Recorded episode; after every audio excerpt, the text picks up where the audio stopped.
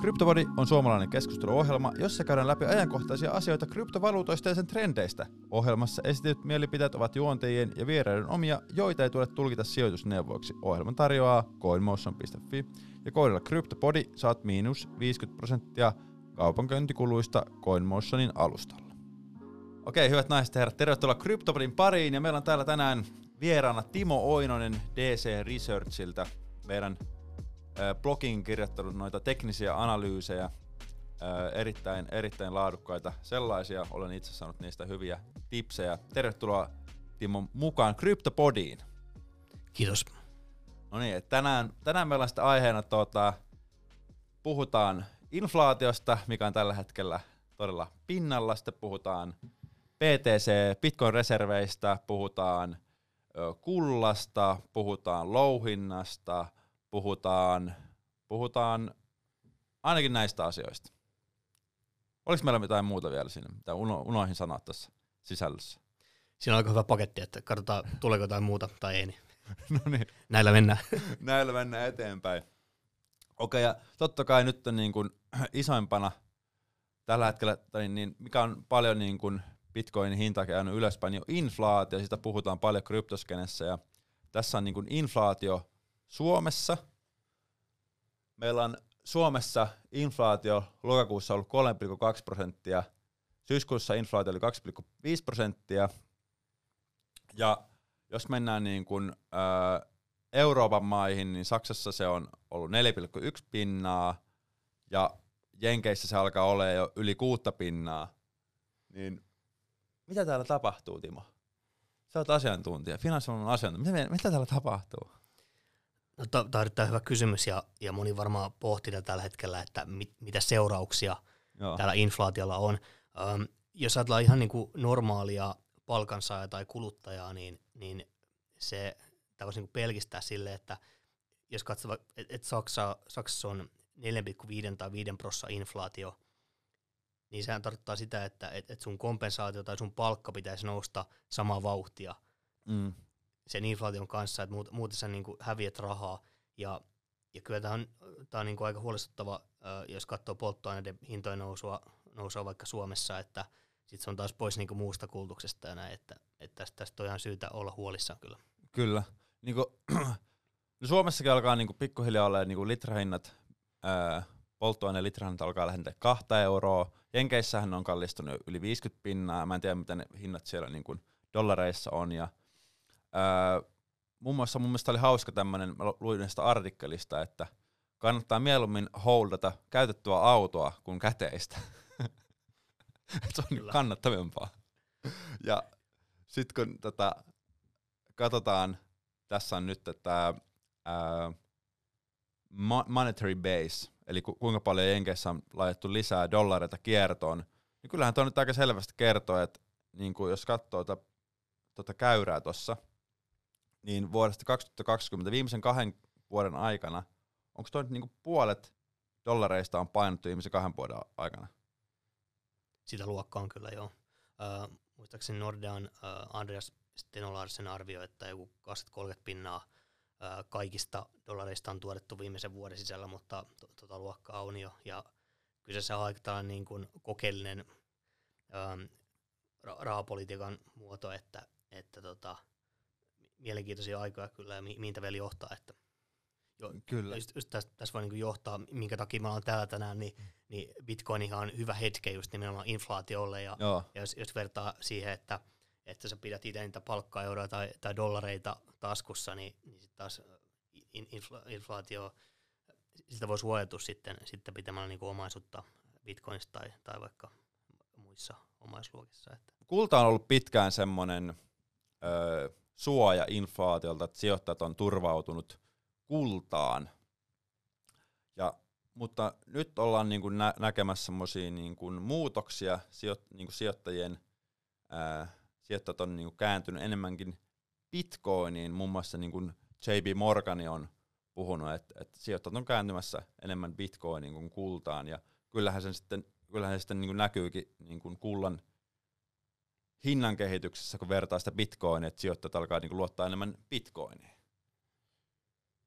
Joo, juuri näin. Uh, just katsoin nyt lukuja, että Jos katsotaan vuoden alusta hintakehitys, niin Bitcoinhan on noussut yli 91 prossaa tämän vuoden alusta, ja kulta sitten taas on tippunut miinus 3,59 prossaa.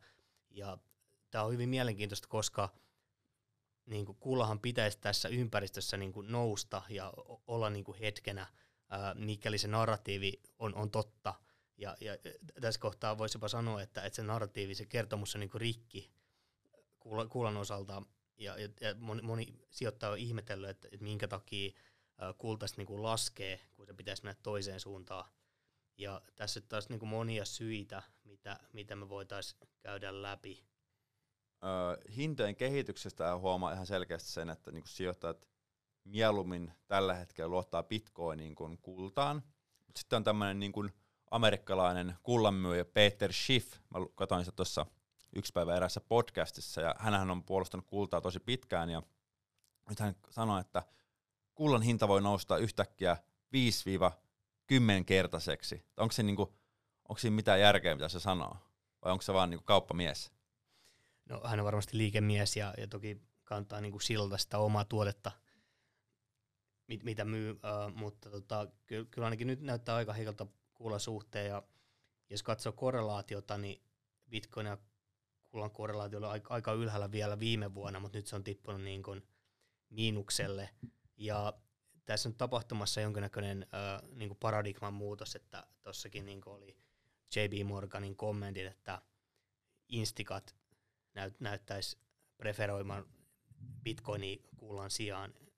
Eli, eli tässä saattaa olla isompi muutos käynnissä ja varmaan myös niin kuin retail-sijoittajat sitten on, on löytänyt bitcoinin samalla.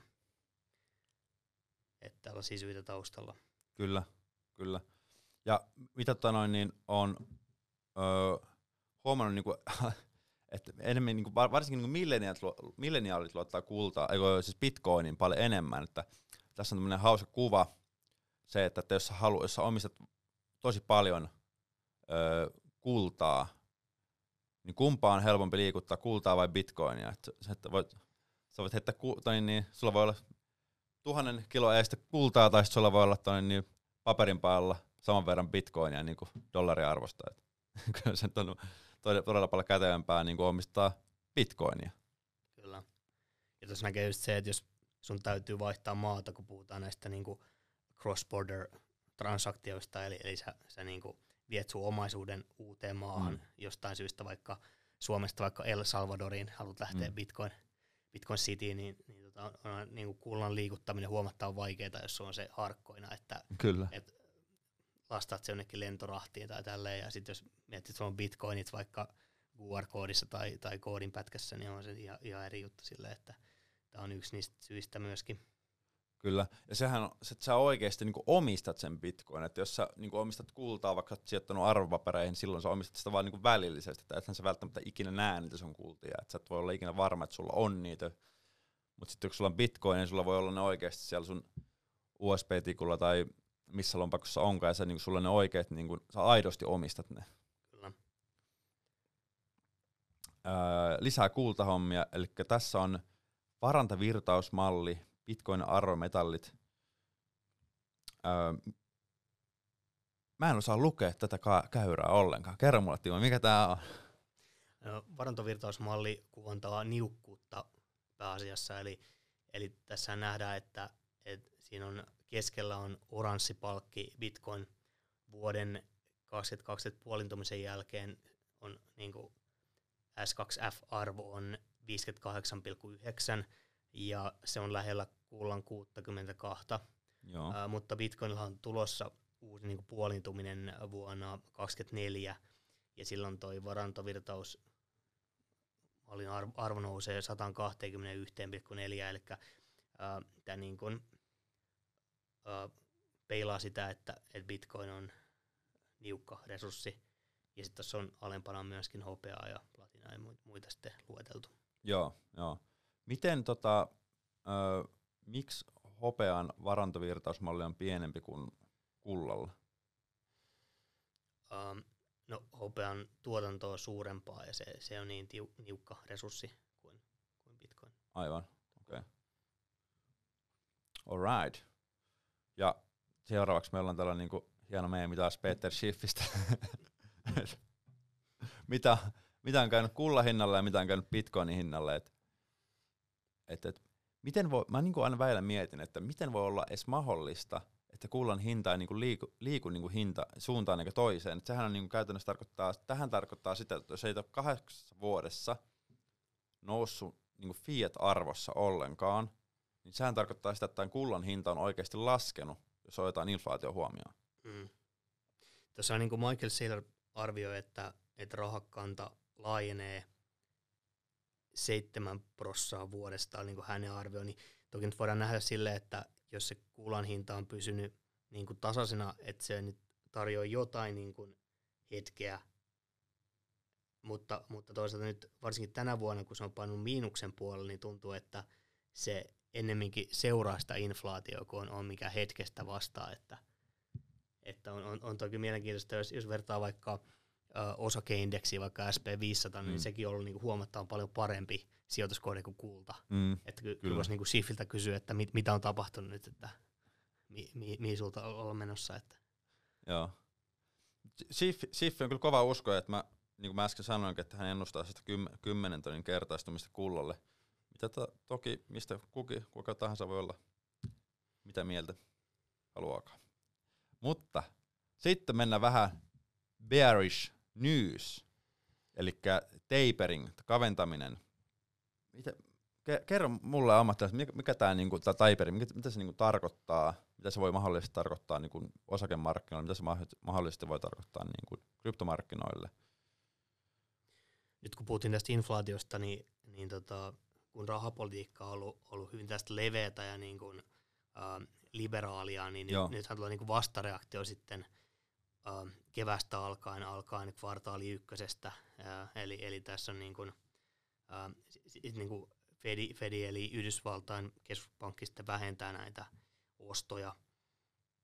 Ja, ja toki sitten täällä saattaa olla niin kuin seurauksia markkinaan, eli Fedihan on toiminut niin kuin ykkösostajana markkinoilla pitkään, ja, ja sitten sit kun sen niin kuin rooli vähenee, niin, niin äh, saadaan mitä tämä niin vaikuttaa kursseihin sitten, että tätä on niin spekuloitu paljon eri, eri lähteissä. Kyllä, kyllä.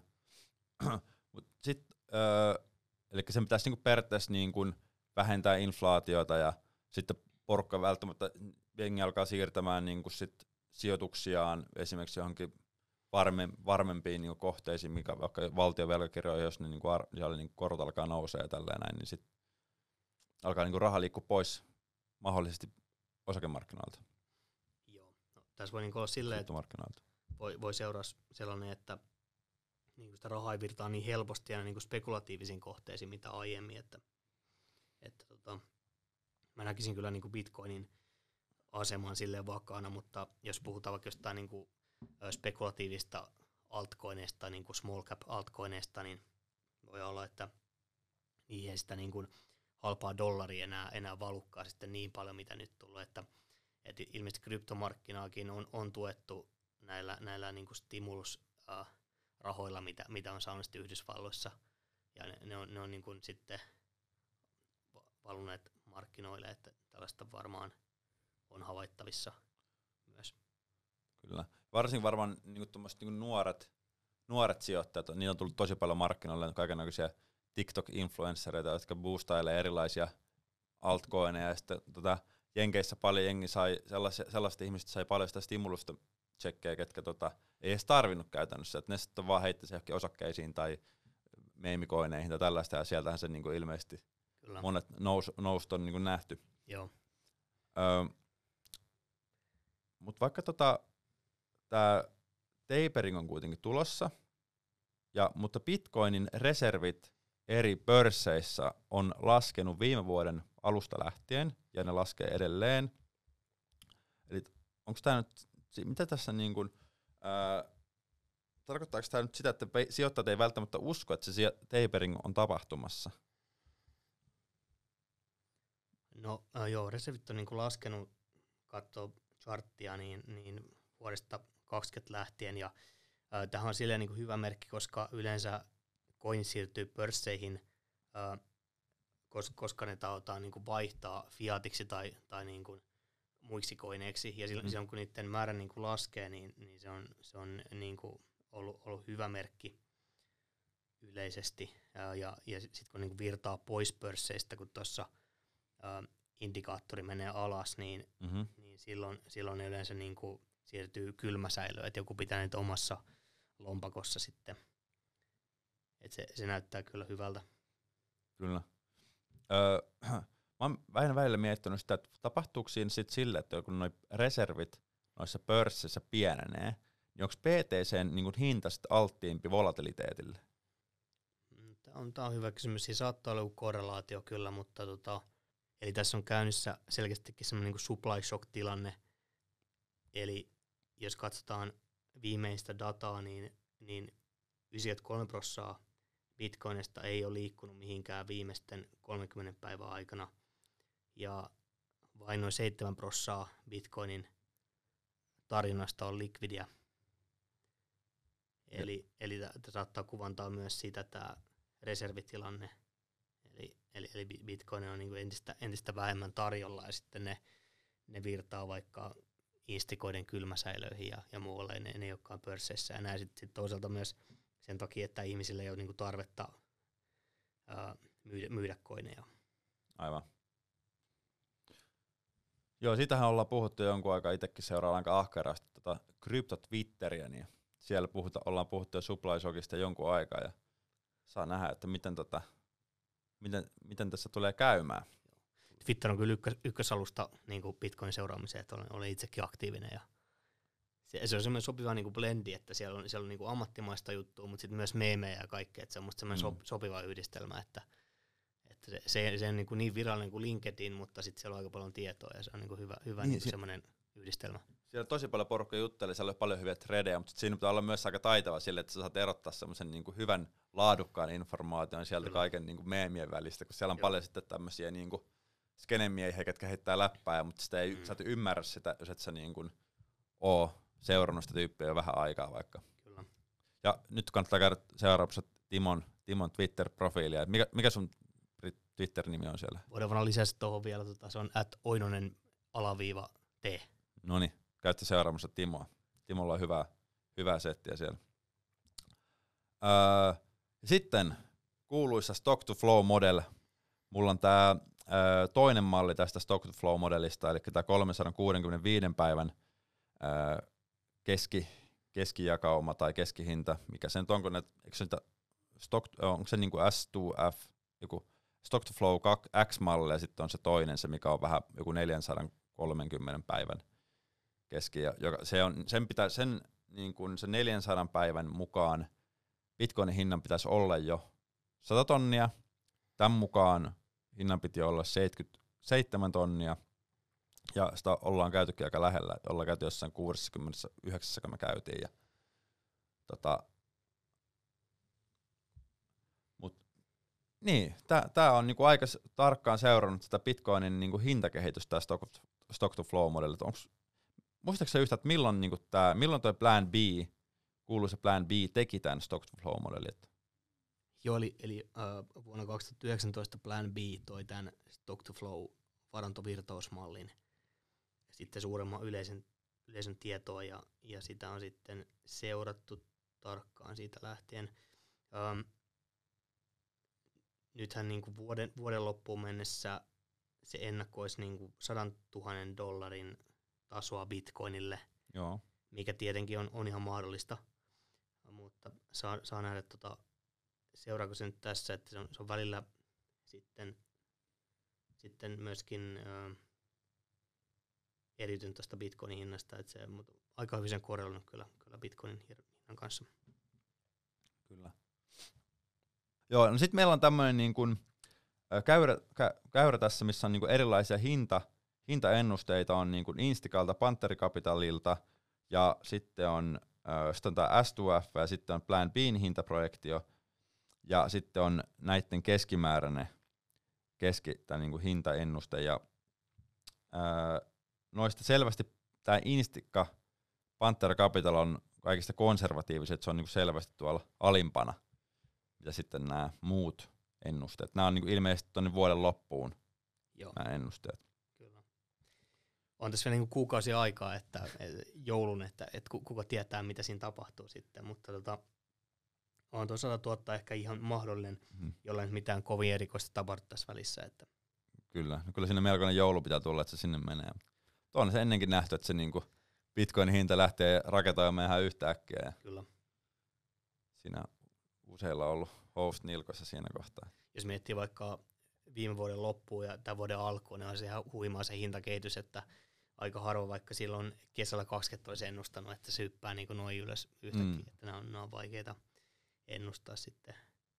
Tämän takia just, koska sitä on niin kuin suhteellisen vaikea ennustaa, niin tuo holdaushan tai hodlaus, mistä skeneläiset puhuu, niin se on, se on tosi hyvä taktiikka sille, että sä vaan niin kuin vaikka viiden vuoden aikahorisontilla holdaat bitcoinia, niin sit, sit sä yleensä niin kuin voitat siinä aika paljon, että että se markkina ajottaminen on niin vaikeaa, että ostanko just nyt, että se nousee niin loppuvuonna 100 tonnia, että se on, mm. se on hyvin vaikea sanoa, että en, enemmän niin kuin ostaisi vaikka yhden bitcoinia pitäisi niin tosi pitkään sitä, niin se, on, se on parempi taktiikka yleensä.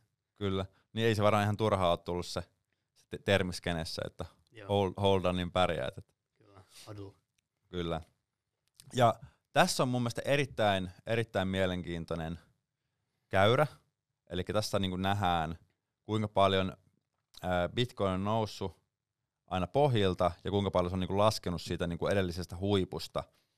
Eli jos mennään ihan tuonne 2014 vuoteen saakka, niin se laski sieltä huipusta miinus 83 pinnaa, ja sieltä se nousi sitten aina, ton, niin kuin aina 106, kertaiseksi, ja sitten se taas otti sen 80 pinnaa alas, sitten se nousi sieltä neljä kertaa, 60 pinnaa alas, ja sieltä 13 kertaa, sitten sit se tuli 54 pinnaa alas. Et, ää, nyt ainakin selvästi huomataan, että noin niin kuin isommat korjaukset alkaa olemaan niin kuin jo paljon pienempiä. Joo, kyllä just niin tuosta näkee, että volatiliteetti vähenee, ää, kun katsoo dataa. Ja, ja toki tuo niin 2018 karhumarkkinakin, missä, missä itse oli mukana, niin oli se niin brutaali silleen, että se tippui sieltä, sieltä tammikuusta niin kuin loppuvuoteen 83 pinnaa ja sitten, sitten moni, moni small cap niin varmaan en, enemmän vielä yli 90 pinnaa, mm. mutta just silleen, että ne, jotka on niin holdannut koineja läpi tämän, niin, niin kyllä siinä on ihan huomattavat voitot silloin, että, että tota, se ei, ei kannata pelästyä näistä, jos, jos hinta tippuu välillä. Kyllä, ja kyllähän se niin Bitcoinin, Bitcoinin kokonaisarvokin alkaa olemaan niin valtava, että kyllähän, että jos se nousisi vielä vaikka kymmenkertaiseksi, niin sittenhän se altaisi olemaan niin kuin melkein, Bitcoin alkaisi olemaan melkein yhtä arvokas kuin kulta. Mm. Kyllä. Mutta me ollaan vähän siinä niin rajoilla nyt, että, että kun yksi, yksi bitcoin on niin kuin 50 000 euron paikkeilla, niin tota, se on vielä silleen, että niin kuin retail-sijoittaja joka yleensä tahtoo ostaa se yhden bitcoinin, niin pystyy niinku ostaa se vielä. Että sitten jos se menee kuuteen numeroa ja ylemmäs, niin sitten se yksi, yksi bitcoin, mikä on se psykologinen raja, niin se alkaa olla aika kaukana sitten jo niinku normihenkilölle.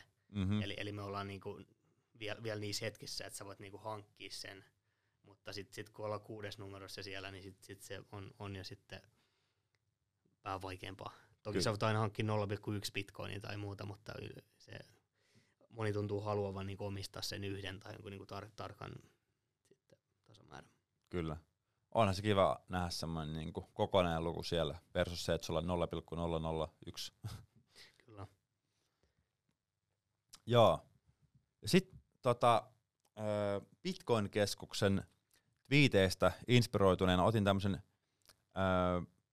käyrän tähän, millä pystyy niin kuin, mikä ennustaa vähän niin syklin huippua mikä on ainakin aikaisemmin toiminut, eli Bitcoinin keskimääräiset transaktiokulut, ja jos katsoo tätä 2014 vuoden kohtaa, niin siinä kohtaa on käynyt aika huipussa noita transaktiokulut, sitten on tullut ihan tuonne pohjille, ja sen jälkeen alkoi karhumarkkina, ja nyt 2018 ne kävi taas tuolla niin kuin piikkas tuolla tosi korkealla, sen jälkeen alkoi karhumarkkina, kun ne tuli sieltä alas. Ja sama homma on ää, nyt, että on niin kuin noussut paljon noita transaktiokulut tuossa niin alkuvuodesta – mutta ne on nyt tullut tosi tonne alas niin kuin tämän aikana, mutta hinta on silti noussut ja tehnyt uudet ennätykset. Tämä on niin kuin aika mielenkiin, mielenkiintoisia aikoja eletä, että mitä tässä niin kuin käy, että tällainen niin kuin tämän käyrän mukaan aikaisemmin on niin kuin alkanut karhumarkkina niin kuin tästä, tai se olisi pitänyt alkaa jo aikaisemmin. Mm, kyllä. Ja toihan niin kuin voisi vois kertoa siitä, että hinnassa on niinku upside vielä, että kun mm. hinta on kuitenkin noin ylhäällä ja transaktio alhaalla, että et, et jos, jos katsoo vaikka 17 bullia, että se voisi nousta huomattavan paljon ylemmäs toi spottihinta mm-hmm. vielä. Kyllä. Sitten meillä on transaktiomäärän keskimäärän koko öö, ja PTC USD vuosina 17-18. Tässä on niin kuin, tää on sun tekemä chartti. Miten tätä luetaan? Joo, tämä on viimeisimmässä viikko TAS, eli, okay. eli tämä niin kertoo valhadin liikkeestä ja tämä kaavi on vuodelle 17, eli tuossa nähtiin, että heinäkuun jälkeen noi piikkas noi transaktioiden keskimääräiset koot, eli, eli kävi niin kuin 50 000 USD tuossa heinäkuussa, ja se on ihan niin kuin huomattava määrä, jos miettii, että se on niin kuin kes, keskimäärin kokoinen trade. Uh, ja, ja silloinhan bitcoinin hinta oli vielä oli neljä numeroa, niin kuin näkyy tuossa kaaviossa. Joo. Uh, mutta just, just nämä niin kuin, uh, se, että transaktiot on ollut isoja, niin kertoo, että niin valat on liikkeellä, että ne on ostanut suurin määriä bitcoinia siellä. Ja sitten me nähdään tuosta, että kun transaktioiden kohta on kasvanut, niin sitten, sitten niin kuin noin kuusi kuukautta eteenpäin, niin siitä, siitä bitcoinin spottihinta on niin kuin, uh, piikannut sitten tuolla. Ja jos mennään tuohon siitä seuraavaan vielä charttiin tuohon uh, niin kuin tälle vuodelle, nyt me nähdään myös tuon piikki tuossa ihan lähiaikoina loppukesästä, ja siinä, siinä olisi ollut jo piikannut niin kuin yli 500 000 toi Oho. transaktion koko. Ja, ja jos, jos tota niin kuin benchmarkkaa tuohon 17 vuoden tilanteeseen, niin, niin hinnassa, spottihinnassa voisi olla taas upside aika paljon. Kyllä, kyllä. Sitten öö, tässähän me nähdään Bitcoinin yksiköiden määrä osoitteessa, jossa on enemmän kuin tuhat bitcoinia, että näähän niin on selkeästi valaita tällaista, on näin paljon bitkoa taskuissa. Tota, Tämä on ollut korkeimmillaan tuolla ö, alkuvuodesta, nyt se, se laski totta kai sen jälkeen, kun tuli se, jengihän myi siinä ö, keväällä, ja sen jälkeen on lähdetty taas niin nousuun näiden isojen lompakoiden kohdalla. Et Kyllä, joo. Tuossa oikeastaan näkyy vielä se, se että tota, tämäkin on myöskin viikko teasta, eli, eli ää, yksiköiden määrähän niin kuin laski ennen jo tota toukuun isoa korjausliikettä, eli, mm-hmm. eli meistä niin kuin valat on niin kuin front rannannut markkinaa tässä, että, että siellä on niin ollut tietoa, että okei, nyt niin kuin spot-hinta laskee, ja sitten se on keventänyt tuossa jo niin kuin hyvissä ajoin, ja sitten taas tuosta, kun mennään hiukan eteenpäin tuosta laskusta, niin sitten sit nähdään, että taas niinku kerrytään koineja ja, ja oikeastaan niinku kohti loppuvuotta siitä. Kyllä.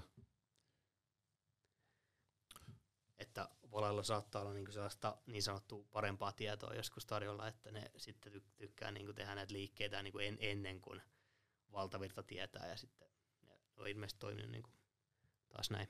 Joo, joo.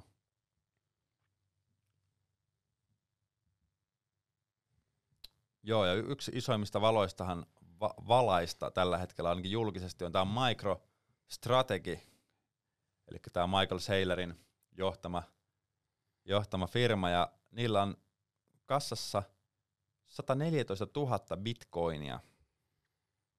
Ja sitten tässä alempana on Mount Coxin surullisen kuuluisa pörssi, mikä meni sitten aikanaan, aikanaan meni konkurssiin ja sitten sinne jäi varantoihin paljon bitcoineja ja ää, miksi tämä Mount Cox tässä tuodaan esiin, on se, että, että nyt lähiaikoina ilmeisesti näitä varoja aletaan jakamaan niiden omistajille, kelle ne jäi sitten sinne Mount Coxiin jumiin silloin vuonna, oliko se 2014 vai 2013. Eli voitaisiin kuvitella, että jos siellä on jotain semmoisia tyyppejä, kellä oli omaisuus siellä Mount Coxissa ja ne jäi sinne jumiin ja ne saa nyt ne käsinsä, niin mahdollisesti alkavat niitä myymään. Tai sitten ei, koska siinä oli tämmöinen eräs tota, ää, mä en muista mistä lehdestä mä sen luin, mutta se sanoi, että nämä no, Mount Coxin niin kuin Bitcoin omistajat on semmoisia, jotka on niin kuin uskonut siihen aikaisemmassa vaiheessa, että ne on semmoisia tyyppejä, jotka uskoo Bitcoinia ja ne ei niin kuin ole välttämättä motivoituneita myymään sitä, niitä no. omistuksia.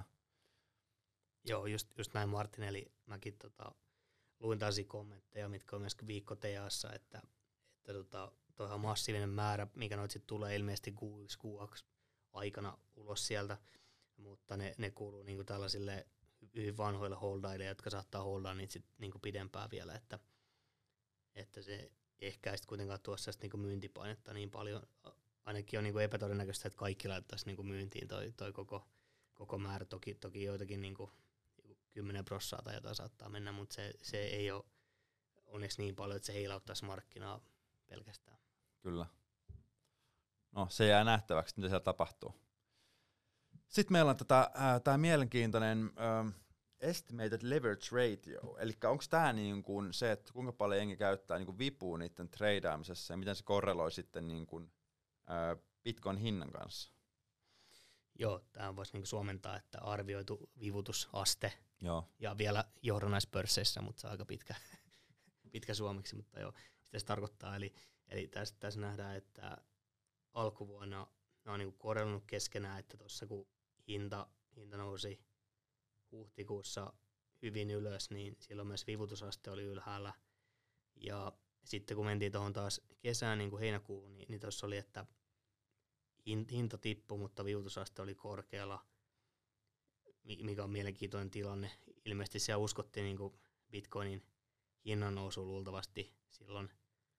Ja sitten se on taas noussut ATH-tasolle niin loppuvuonna, että se on korkeimmissa mm. lukemissa koskaan. Se hiukan tuossa ELR korjasi niin kuin alas, mutta, mutta ei, ei, kovin paljon. Että, että tota, toki tuo on hiukan semmoinen riski, että, että jos, jos on niin kuin liikaa vipun markkinoilla, että ne, ne pitäisi jossain kohtaa niin kuin flashaa sieltä pois. Että. Kyllä. Onko toi, niinku, toi, äh, voiko toi divergence toimia myös sille, että jos jengi shorttaa, niin toi on myös toi vivutusaste korkealla silloin? Joo, toki sit, sitäkin voi indikoida, joo. joo kyllä. Okay. Mutta yleensä toi vivutus äh, tässä, tässä musta tarkoitti lähinnä niinku longeja, mutta okay. varmaan shorttejakin ollut. Joo, okei, okay, okei, okay, okei. Okay. Joo, mä muistan, kun silloin, tota, mä muistan ton kohan, kun tota, toi pohjahan oli siellä, kun tällä Elon Muskilla ja sitten tota, tällä Jack Dorsilla oli se debatti Bitcoinista. Sitten sen jälkeen alkoi toi niin kun, kesän jälkeen toi nousumarkkina, Joo. siitä päivästä lähtien. Kyllä.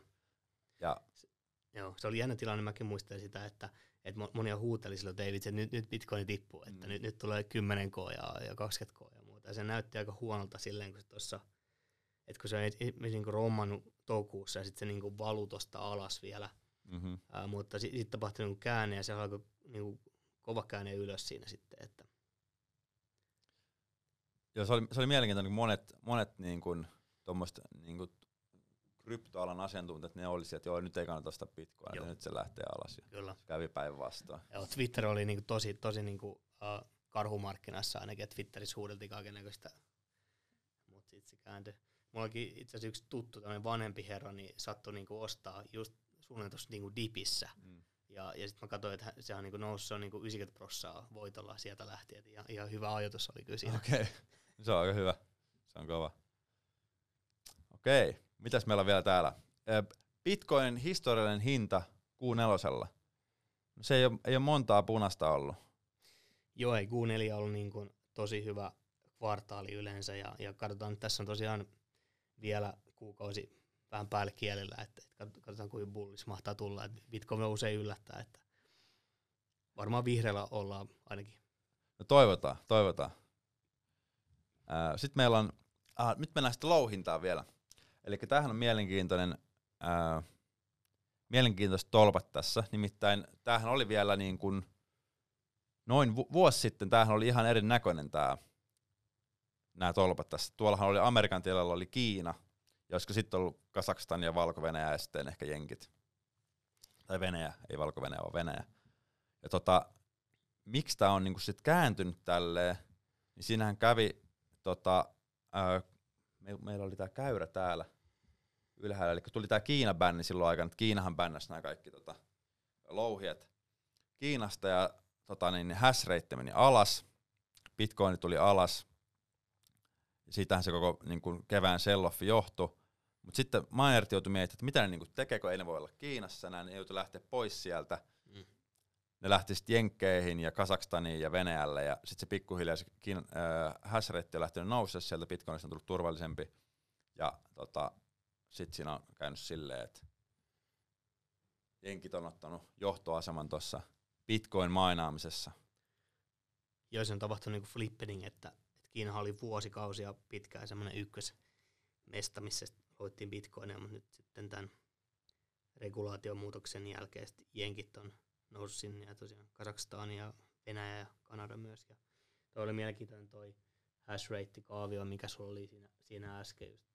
Joo. Niin näytti tota, että, että se tippui tuossa kesä-heinäkuussa jo huomattavan pohjille ja toihan mennään myös sitä, että louhinta on niin tosi halpaa niille mainaajille, että, että tota, ää, ja, ja niin bitcoinin hinta on pysynyt kuitenkin kohtuu ylhäällä, että, että tuolla on tota, ollut sitten hyvä, hyvä hetki mainata, mutta nyt sitten taas hash rate on louhintateho on taas nousemassa alkukevään tasoille, että sitten se on, on kalliimpaa taas nyt jo.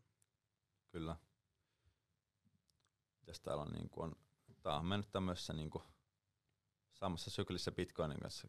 Hinta on noussut, niin, tai niin mainaamisen vaik- mainaaminen on vaikeutunut. Joo. Ja sitten totta kai tämä Kiina-bänni näkyy tässä näin. Joo, se on huomattava tiputus siinä.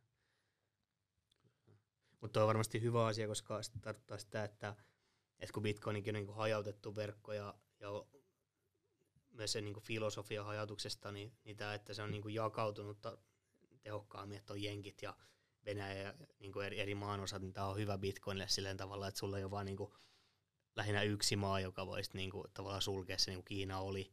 Että kyllä se Kiina oli, oli niin kuin pieni riski siinä sitten samalla, että se on niin keskittynyt sinne yhteen maahan, niin että näyttää paremmalta, että, että jos, jos vaikka Venäjä bänni, niin tuossa on moni, moni muita maita, jotka ottaa sen paikan sitten aika välittömästi. Kyllä. Ja sitten tota, mennään vielä tähän tota, ö, ympäristöasioihin, mikä on pyörinyt paljon tota Bitcoin-louhinnan ympärillä. Ja tässä on tota, ö, vähän kuvaa siitä, että miten paljon esimerkiksi niin kuin kullan ja, tai niin kuin, no raudan mainaaminen on todella niin kuin, ää, ympäristö, ei, ei ole niin todellakaan ympäristöystävällistä, ja mitä sitten kaikki muu tämmöinen niin kaivostoiminta, niin tuosta niin näkee, että mitä se niin tuottaa, onko tämä carbon emissio, mitä se nyt suomeksi on, päästöjä, ja sitten nähdään bitcoini tuolla, että mitä, miten niin sen päästöt tuottaa. Et, et vaikka niin tämä on mun mielestä hassua sille, että kun porukka suosii kultaa, tai kullasta niin kuin ei puhuta, eihän näistä puhuta ikinä mitään, että nämä on niin kuin ympäristölle haitallisia, mutta sitten kun bitcoinista puhutaan, niin se on niin kuin hirveän niin kuin iso asia, että mm. vaikka se, olisi, se on niin kuin ihan, ihan niin kuin, siinä on Joo, kyllä, just näin, että tuossa on niin Bitcoin, Bitcoinin päästöt on 33 ö, metristä tonnia hiilidioksidia sitten vuodessa, ja sitten sit kullanahan on niin kolminkertainen ylikin verrattuna Bitcoiniin, että et kyllä puhumattakaan niin alumiinista ja muista niin teollisuusmetalleista, minkä verran saastuttaa, ja, ja Bitcoiniakin entistä enemmän sitten louhitaan tuulivoimalla ja, ja vesivoimalla ja vastaavilla, että, että kyllä, kyllä minusta niin kuin, ää, Bitcoinin vaarallisuus ympäristölle on aika, aika liioteltua, tai, tai hyvin vahvasti liioteltua. Että. Mm.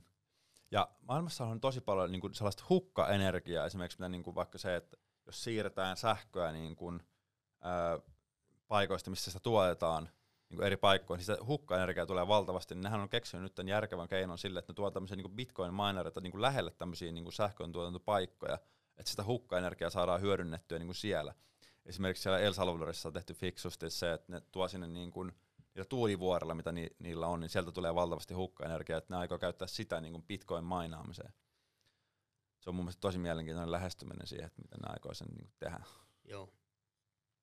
Salvador on muutenkin noussa nyt, siellä on Bitcoin City ja kaikkea tulossa, että saa nähdä, että tapahtuuko joku, joku bitcoinereiden exodus sinne Kyllä. Keski-Amerikkaan vai ei. Että, ja, ja ne, ne lupaa nyt, nyt kovin tota, nollaverotusta ja miten se oli, että, että oliko se niin, että se rahoitus piti tulla niin kuin 10 prossan arvonlisäverosta ja sitten sit, sit niin kuin bitcoin-bondit vissiin. No jotain semmoisia bitcoin bondeja niin sinne suunnitteli tai niinku isoa, isoa tuottoa, tai 6,5 pinnan tuottoa sille. Ja, öö, niillä oli tosi isot suunnitelmat. Kannattaa käydä googlettamassa tota noin, niin kuulijat, jos tota, kiinnostaa El Salvadorin Bitcoin-invaasiot. Siellähän niin siis te, ne aikoo tehdä tämmöisen Bitcoin Cityn, mikä on niin kuin ympyrän muotoinen. Ja sinne tulee niin kuin tämmöinen plaza keskelle, missä joku tämmöinen iso Bitcoin niin kuin, äh, patsas tai joku tämmöinen Bitcoin-symboli, minkä aikoo sitten sinne rakentaa. Ja, ja sitten siellä siis, niin kuin sanoit, niin nollaverotus, ei, ei niin kuin pääomaveroa, ei ansioveroa, ansiotuloveroa, ei, niin kuin, ei ollut mitään veroja. Et kaikki oli niin kuin verotonta. Ja. Joo, musta se alvi oli niin kuin aina, että alvi vissi ky- kymmenen pinnaa, niin se niillä meinaa sitten rahoittaa. Että Niin, niin okei. Okay. on se varmaan, jos siinä on niin kuin perusinfra vaan ja sitten, sitten ei, ei mitään, niin kuin, jos se on hyvin liin, liin tota se hallinto, niin kyllä ehkä se kymmenen pinnalla ja bondeilla sitten No. pärjääkin. Ne yrittää niin kuin selvästi houkutella tämmöisiä niin kuin erittäin varakkaita ihmisiä sinne Kyllä. El Salvadoriin. Ja voisin kuvitella, että jos ne muuttajat onkin niin kuin varmaan globaalisti bitcoin niin miljonäärejä, jotka muuttaa sinne, että ei, eihän ne varmaan luultavasti itse rahoittaa omat asunnot ja muuta, että eihän sitten niin vaadikkaa se infra varmaan, varmaan niin paljon panostuksia mitä muualla, että se voi ihan, ihan toimia kyllä. Kyllä. Et hyvin mielenkiintoinen hanke ja se maahan nyt muuten on niin kuin, suht niin kuin köyhä, jos katsoo lähtökohtia ja BKTtä, mutta, mutta ky- kyllä niin kuin, hanke on kyllä ihan vallankumouksellinen, että, että jos, jos saadaan niin kuin, suht köyhä maa käännettyä nousuun tällä bitcoinilla, niin siinä on kyllä melkoinen temppu sitten suoritettu. Kyllä. No, ja mielenkiinto, mie- mielenkiintoista, niin kuin, mielenkiinnolla jäädään odottelemaan, että mitä siellä tapahtuu. Hei, me ollaan Timo käyty kaikki meidän tota, systeemit tässä läpi ja meillä alkaa olla tunti, tuntikin tässä kohta takana ja ei mulla muuta, että kiitos kun tulit vieraaksi. Kiitos. Menipäs tunti nopeasti, en olisi kyllä uskonut, mutta ilmeisesti. Tässä, tässä tää pyörähtää, kun näitä Okei. käyriä katellaan. Kiitoksia. Kiitos.